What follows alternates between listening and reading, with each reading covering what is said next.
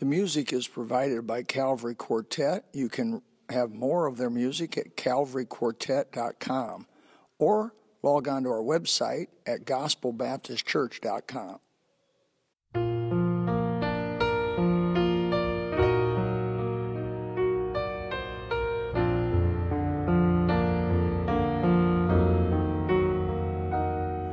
If you could see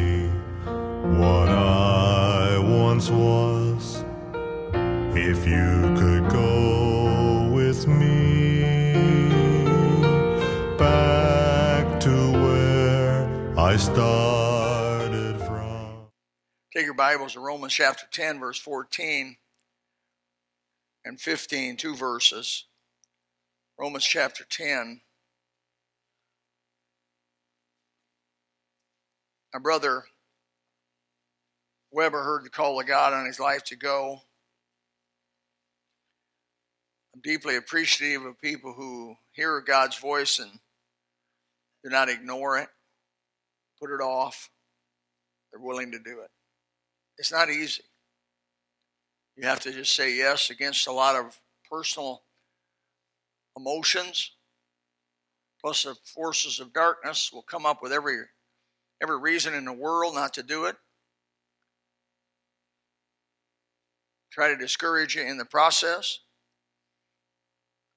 But I hope, Brother Weber, you, you probably already know Job 13, 15. Though he slay me, yet will I trust in him. Baby, if, brother, if you don't have that attitude, you ain't going to make it. You got to have it. You will have to kill me to stop me. I told the devil that many times, still tell him you will have to kill me by the grace of God. Not bragging in any willpower, but by the grace of God. Because God said He'd come under us and help us. And it's Reputation's at stake, ultimately. And so I, I love Philippians 1 6, uh, tremendous. Also 129. Uh, but in this passage, this, this, this always has moved me when I read this. Most of you know Romans 10 9. Thou shalt confess with thy mouth the Lord Jesus and believe in thine heart that God hath raised him from the dead, thou shalt be saved. Whosoever shall call upon the name of the Lord shall be saved. Verse 13 down there. But not too many, we, as, as we go through that passage, you look at this here, and I, I have the five essentials. Five essentials for reaching the world for Christ. I believe in this these two verses, he gives at least five essentials for reaching the world for Christ. How then shall they call on him whom they have not believed? And how shall they call, how shall they believe in him whom they have not heard? And how shall they hear without a preacher? And how shall they preach except they be sent? As it is written, How beautiful are the feet of them that preach the gospel of peace and bring glad tidings of good things. May God give us a few moments tonight to meditate on these two verses. Father, we pray that you'd come. And we know that in and of us is no good thing, but through us, through the blessed Holy Spirit, you can do great and mighty things which we know not. We pray, Father, that there may be some in this room, some young people sitting in this room, that your hand would come upon, your voice would speak to uh, for some special or unusual call. Pray that the power of God may be present here tonight. In Jesus' name. Amen. Five essentials that are necessary for getting the gospel out into the world. The first one, I believe, is understood. It's the necessity for sound doctrine. You have to have something to preach.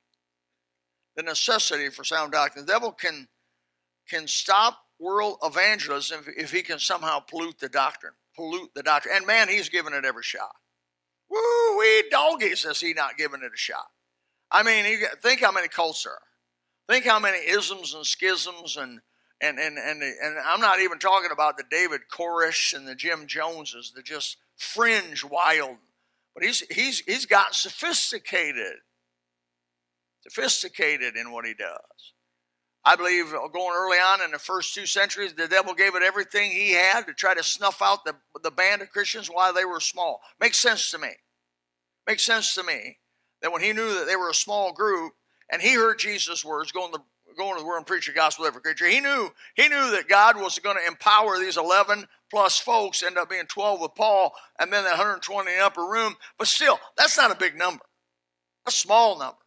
I think the devil threw everything he had. That's why Jesus said, I will build my church, and the gates of hell will not prevail against it. He heard those words. He said, Oh, really? All of my planning and all of my efforts and all of my conniving and scheming is not going to stop it? Well, we'll see. And the, and the war begins. And he begins, the first thing he begins to do is try to pollute the doctrine. He tried to pollute the Bible. He brought up what they call the Gnostic Gospels. There's over 50 of them. The Gnostic Gospels. Now, we don't know about that. You can find out about it. It's way too complicated to talk tonight about, but there's just recently they've been rediscovered. Isn't that interesting? And, and the, the gospel according to Barnabas is one of the Gnostic Gospels. And the Gospels, the Gnostic Gospels, they, I think there's 20 some of those 50 some that are complete. But God, in His sovereignty, preserved us, inspired and preserved the Word of God. And I, and I say this with all confidence I hold in my hand the Word of God. King James Bible. It's been a miracle. It's been hated from its very inception. It's been attacked over and over and over again. The liberals have come to try to destroy this book, try to discredit this book, try to get us to get off of this book. Why? Anything that anybody tries to get off of me, anytime they try to get me some, off of something that much, I know I sit back and go, wait a minute, what's the problem? What's the problem? The devil can stop world evangelism. He somehow can pollute us. The Bible says in Proverbs 4 2, For I give you good doctrine, forsake ye not my law. It was Jesus' doctrine that astonished the people in Matthew 7 28. It came to pass, Jesus ended these sayings, the people were astonished at his doctrine. Knowing doctrine is essential to knowing Christ. John 7 17 says, If any man will do his will, he shall know of the doctrine, whether it be of God or whether I speak of myself. The early church understood the importance of having pure doctrine in Acts chapter 2, verse 42. And they continued steadfastly in the apostles' doctrine and fellowship and in the breaking of bread and in prayers. It was sound doctrine that the early church, uh, the early Christians filled Jerusalem with, according to Acts chapter 5 and verse 28. Sound and pure doctrine is at the very heart of living for Christ. Romans chapter 6, verse 17 says, But God be thanked that ye were servants of sin, but ye have obeyed from the heart that form of doctrine which was delivered you. It is at the heart of being a good minister to have sound doctrine, according to 1 Timothy 4 6. According to 1 Timothy 4 13, till I come, give attendance to reading, to exhortation, as Paul speaks to the young Timothy. Young Timothy was 40. I looked at your birthday, brother, 1972. That makes you about 43, 43 years old. Amen. You're getting up there, but you're just starting to go. You're just you're just up in fourth gear now, brother. Go for it. And 1 Timothy 4.16 says, Take heed unto thyself and unto the doctrine, continue in them, for in, in doing this thou shalt save thyself and them that hear thee. I like that. It's important to study the book. Pure doctrine is essential for the reaching of the world and for salvation. Second John chapter 1 verse 9 says, Whosoever transgresseth and abideth not in the doctrine of Christ hath not God. In Sunday school class, I've just kicked off a work that I have spent my my life getting together, putting together, refining, and that is the doctrine of the deity of Christ. And it, it has taken me up to this. I mean, I always say every sermon I ever preach is accumulation of everything I've ever heard, said, done, or been taught by the Holy Spirit. And it is essential to know who Jesus is. That's why it's attacked so much. Jehovah's Witnesses try to make him an angel, uh, a God. They try to change John chapter uh, 1, verse 1 and 2. In the beginning was the Word, the Word was with God, and the Word was a God. That's not in there, it's wrong. They try to they try to twist it in every way. The Mormons do the same thing. Try to make uh, basically uh, God was once a man and became a God, and as he once was, so we shall be. That's their main statement. They're as bad as the Islamics, the Mormons. It's a sensual or sexual based religion if you study it very much. Women are ba- have to for women to be saved, you got to be baptized under a man. And guess what you women, Mormon women, get to look forward to? Going to heaven and being married some Yehu forever. The beautiful thing about being married here, it ain't forever. Case of bullets. Case of bullets start flying.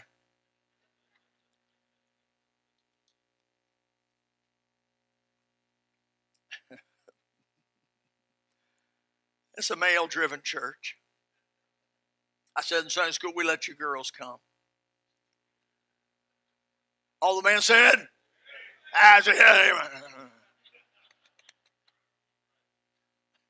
You watch them gorillas in a zoo, they get up there. Big old male gets up there for, you know, two, three thousand pound boy, and he goes, You got to let us do that, girls. We need to do that. You got to let us do that. We need to do that. There's something in us just needs to beat the chest, say, I'm the king. I don't have any followers, but I'm the king.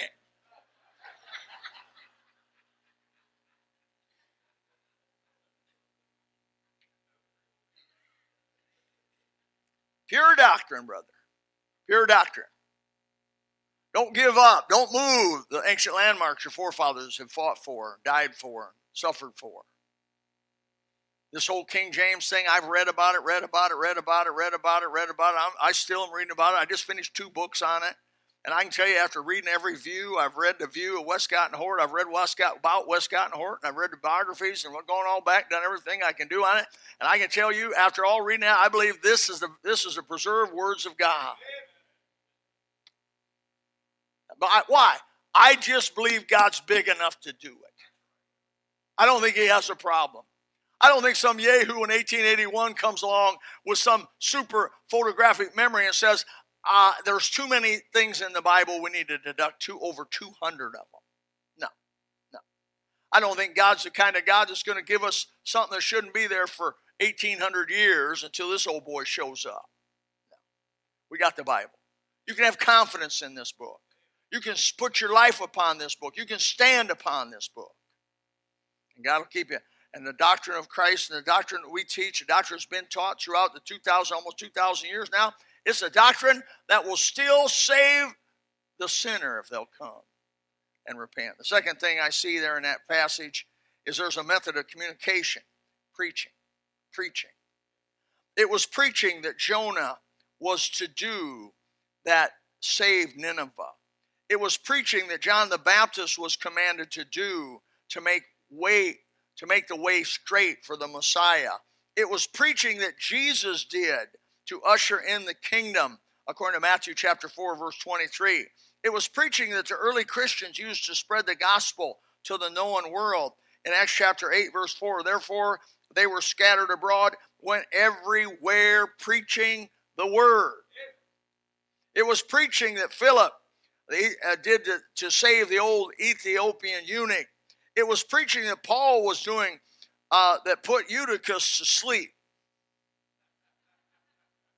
so he could so God's power could be demonstrated in his resurrection. Amen. It was preaching the gospel of the gospel that God chose to save those who believe. In 1 Corinthians 1:18 it says, "For the preaching of the cross is to them that perish foolishness, but unto us which are saved, it's the power of God." I like in verse 21 there, for after that, in the wisdom of God, the world by wisdom knew not God. It pleased God by the foolishness of preaching to save them that believe. In Titus chapter 1, verse 3, says, But hath in due times manifested his word through preaching. There is something spiritual, something supernatural, something right about preaching. Uh, the trend of our day is to use is, is to go to music. No, God does not go save the world through music. God's not going to save the world through cantatas. God's, I'm not all against all that, but but but when that becomes the main thing, it's wrong. The main thing of a local fundamental Bible believing church is the preaching of the Bible. It's the preaching that should be the center of it all, not because I'm a preacher, but because God said so. And it's been God's way of reaching the world is through the preaching. There's something supernatural happens when the Bible's preached. It convicts sinners of their sin. It raises up people that, to go. Brother was a preaching of the Bible. My brother just got up here and said, preacher preach. It's your turn to get up to bat." I played eight years of baseball. Turn time to get up to bat. That's right. Go for it. So we see as pure doctrine is necessary for the reaching of the world. The preaching needs to be necessary for the world. And thirdly, I see in this passage that preachers, you can't have preaching without preachers. And may I say this very clearly and emphatically God called men. Not popular, but God called men. God does not, has prescribed it, and is against women preaching to men. Now, women can preach to women. We have a woman's, in fact, the 20th of February, going to have going to have a woman come from RU. And her name is Burke. That's right. Her name's Burke. And, he, she's the wife of the head of RU right now, and she's going to come. We've had all kinds of women come, and the women come, and they they preach, they teach the other women. Nothing wrong with that. But brother, the Bible's the Bible's so clear the woman's not to preach or teach and, and usurp authority over a man. But why? Because God made Adam first and he made him the head of it all. Now, good, bad, or ugly. And I'm going to tell you, I'll agree with you, ladies. We're in a mess. And, and men can be blamed for a lot of it. Let me tell you, if a family fails, a man's going to be held responsible for the failure of that family. Let me say this you, you men that are allowing your women to push you to the light, how about you starting to push your wife to the light? How about you start initiating the Bible reading? How about you start saying, this year we're going to read our Bible through come blank or high water? We are going to read the Bible through this year. Brother, you're the head of your house. Both you and your wife read the Bible. All you got to do is say it. I remember I came to my wife, I'm 19 year old, she's 18 year old. And I said, Kathy, I feel deeply burdened to read the Bible through this year. I think we got we can't grow as a Christian without reading the Bible. Let's read the Bible through. And God bless her soul. Instead of fighting me, instead of dragging her feet, instead of being sloppy and lazy, she said, Bill, I'm to read it. The trouble was she read it before I did.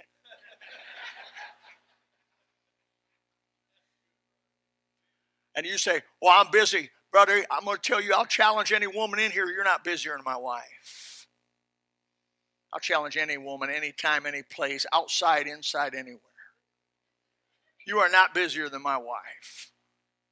I've seen that woman work 50 hour weeks, come home, do everything, do the laundry and everything, clean the house, do everything, and read her Bible. It still beats me reading the Bible. You can do it. But man, that's really, you're the leader. You're the one. God's, God's given us pure doctrine. He's given us a method, preaching. And He's told the men, you go forth and preach it. Reach the world for Christ. God forbid a woman driven church. God forbid. We men need to be stepping up to the plate. We men need to be the heads of things. We men need to be the driving force behind the local Bible believing church. After all, it's a man's world. I preached on a little section on a sermon I did. It's a man's world. I made, I made third place in badpreachers.com. What's crazy about it, I had 34 or 5,000 hits on that thing. And what was crazy about him, a lot of them positive. He, the, the, positive ones would say, "Well, he's preaching the Bible. What are you, what are you, what are you crucifying? What are you hurting him for? He's just preaching the Bible. You don't know, you don't know the Bible. That's right. Amen. Amen. That's right. Just preaching the Bible. All the elders of Israel were men. Adam was a man. Everybody in the temple, the Levites that led the whole thing, were men. The 12 disciples were all men. Come on. On. All the preachers New Testament were husbands of one wives. One wives. You didn't catch that? We have pure doctrine, we have preaching, we have God called and chosen men.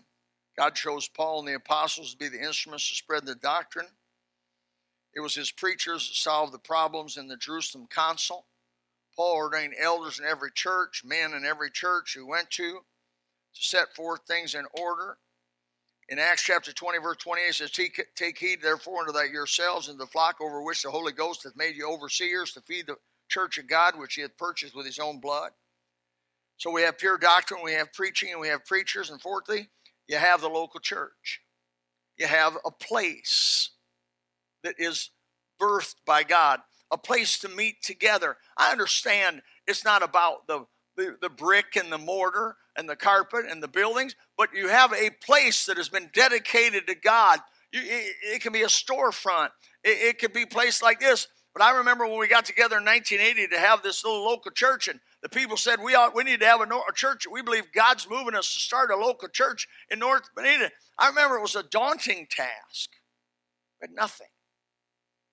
God just kept helping us little by little, little by little, little by little, and establish a local church. I believe a local church, in its essence, is an organism, not so much of an organization. There's this prescribed way to operate with prescribed offices and leadership, very specific. And by the grace of God, here at the gospel, we're trying to follow the New Testament as close as we know to follow it. We want to do that. I don't feel you can be right with God if you're not part of a local Bible believing fundamental church. I believe you have to be to be right with God.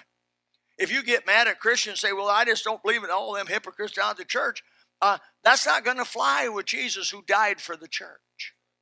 He died for not just the people, but he died for the system too. He created this system of deacons, pastor.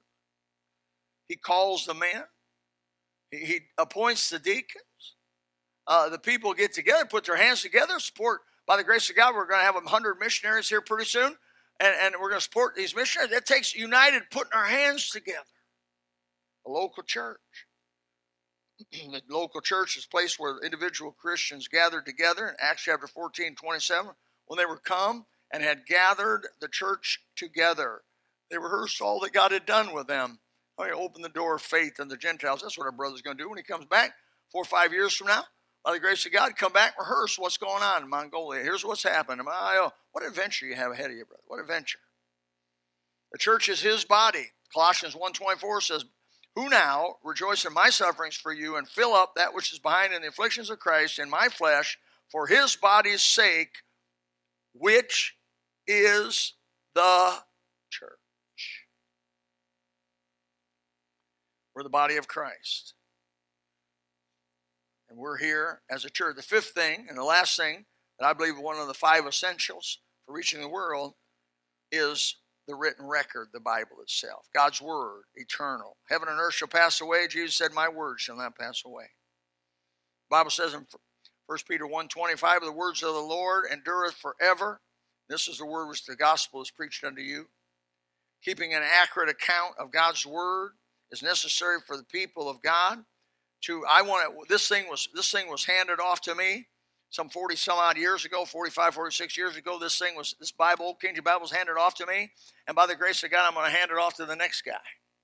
And just like old Pastor McKinney handed this baby off to me, he said, be, be, This is God's word. You take care of it. You keep it up. It's not my business to be changing. It's not my business to be inventing something new. It's not because I've seen what happens to groups that, that move. Southern Baptist Convention. I was Southern Baptist for a while. Southern Baptist Convention years ago had to, they went to the they went from the King James Bible. They used to use the King James Bible. Went to Good News for Modern Man, didn't they? Then they went to uh, who knows what? They probably went to NASV, and then they went to the maybe maybe it was just the ASV, or uh, years before that maybe the RV, uh, and then it was the uh, a new, NASV, and then it was the NIV, and then it was the Amplified Bible, and then it was the Living Letters, and then it was Phillips Letters, and, and then it was the ESV, and then it was all these other. And brother, what confusion! You'd never memorize anything. You keep switching Bibles like that. You just you got to stick stick with the book. It's fine. It's good. It's good. It's fine. Essential.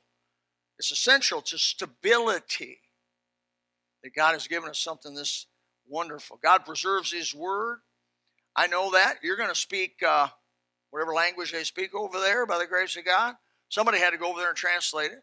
Somebody had to work hard on that. I believe God was with them when they did that. I believe God's with His people. So we see from a verse here, it says we have pure. We need pure doctrine. We need a communication, a preaching. We need a God called man, as our brother here tonight, and as myself and as Brother Moon, and, and, and to preach the word. You need a place, an institution, a, a church, a local mechanism by which all of these things work out of. And then lastly, you need God's record, the Bible. Imagine them first century people, how they struggled. They didn't have this. They only had the Old Testament. 39 books of the Old Testament. They were well established by that time. The Masoretic scribes, and God had used those old boys to put that together. They had an established Old Testament. But they didn't have the New Testament. I think of the privilege I've had as a Christian to have the completed Bible and to be able to walk around with it in my hand. God forbid if I don't read it. God forbid if I don't look at this thing and, and reverence it the way it ought to be reverenced. When I think of the people that were burned at the stake under the under the Spanish Inquisition, uh, when the Catholic Church, if you didn't agree with them, wouldn't wouldn't support them, they'd take you and stretch you on a rack and, and, and burn you to the stake. And some of the people who originally propagated the Bible for the common man, they were they were burnt to the stake and persecuted, lost everything. I think about those. You read those in Foxe's Book of Martyrs, and I think about the price they paid so we could have a written record. We have this written record that God has given us, and I want to hold it dear and hold it near and preserve it by the grace of God as much as I know how to as an individual and pass it on to the new the new generation. Say this is a book that'll help you. It'll guide you through life. It'll take you through every pitfall, every problem. You young people sitting in front here, this will be the book when you're old like when you're old like Brother Sikora. This book will work. It'll be just as good as the day. The preacher used to stand up when I was a kid and say. This is the word of God. And I stand up for you some 45, 6, maybe longer than that later. I say, This is the word of God. May God help us to reach the world with the, what the tools that He's given us to do. I don't want to give up. I don't want to get tired. I don't want. I, I want to see. Uh, I want the devil to have to pry my cold, dead fingers off of God's mission for me and God's call for me. There's a website I found the other day called Cold Dead Hands. Don't go to it. Because once you go to it, they email you to death. I just bought one little bumper sticker from them. I just bought one $3 bumper sticker from this colddeadhands.com. And what it said was, we don't dial 911. And I put that on Tyler's door. I put that on Tyler's door. We don't dial 911. And I've gotten emailed 5,000 times from them selling me t shirts and everything else. I haven't bought anything else. That's it. But I like the spirit.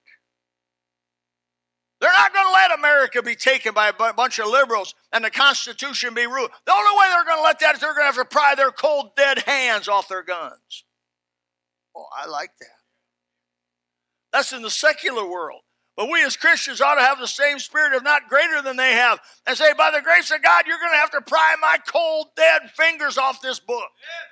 Some guy said to me, You're going to ever switch off the King James? I said, When they kill me, I will switch to the heavenly version.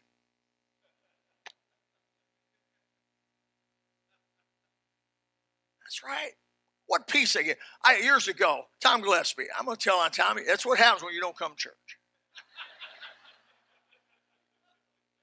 Uh, Tom Gillespie, they were, when they, they were struggling on coming sporadically. Some of you are struggling here. You come on, some, you know, your, your attendance is sporadic at best. It, it's, it's if, if everything is the moon lines up, sun lines up, health lines up, everything lines up, you show up. Do that for your employer, see how it works out. And, and, and you know, Tom was coming. Some Sunday nights he'd come, some he wouldn't. Some he'd be, and you know, like he'd come maybe two Sunday nights of a month, maybe, maybe, and then he'd miss a Sunday morning one. You know, and I, finally I just went. I knew they were struggling. It's a family. They had the kids were at home. They were, you know, they his kids were straight A students. And the excuse was the kids would come to him and say, "Now I got homework tonight, and you want me to be a straight A student, right?" Yes. Well, if I'm going to be a 4.0 student, I got to study tonight, so I can't go to church. So he'd let him stay home. Let him stay home. Finally, I went to Tom. I said, Tom, you're never going to have peace if you don't drive a stake down in your life and saying, We are going to church on Sunday night. You will have to pry my cold, dead fingers, but before I'm not going to go. He came to me and says, I told my girls, we're going to church on Sunday night. I don't want to hear one little squeak of protest. And you know what? They started showing up just like clockwork. They were there and they showed up every time. And you know what he said? I came to him a few months later. I said, Tom, how is he? He said, Peace, brother. We've got peace at home.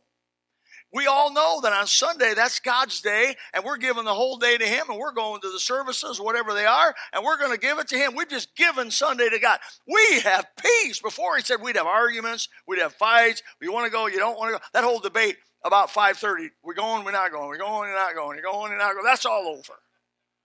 We're going.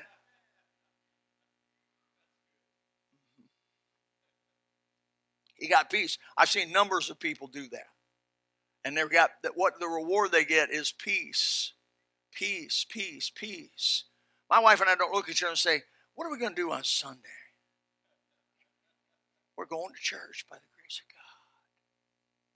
i hope that you plant your feet down on the things that god has given us the essential things the fundamental things of survival the fundamental things of success and say, We're going to stay here. We're going to do the right thing. We're going to put our feet down until Jesus comes. Because you know why the devil's going to come by your house?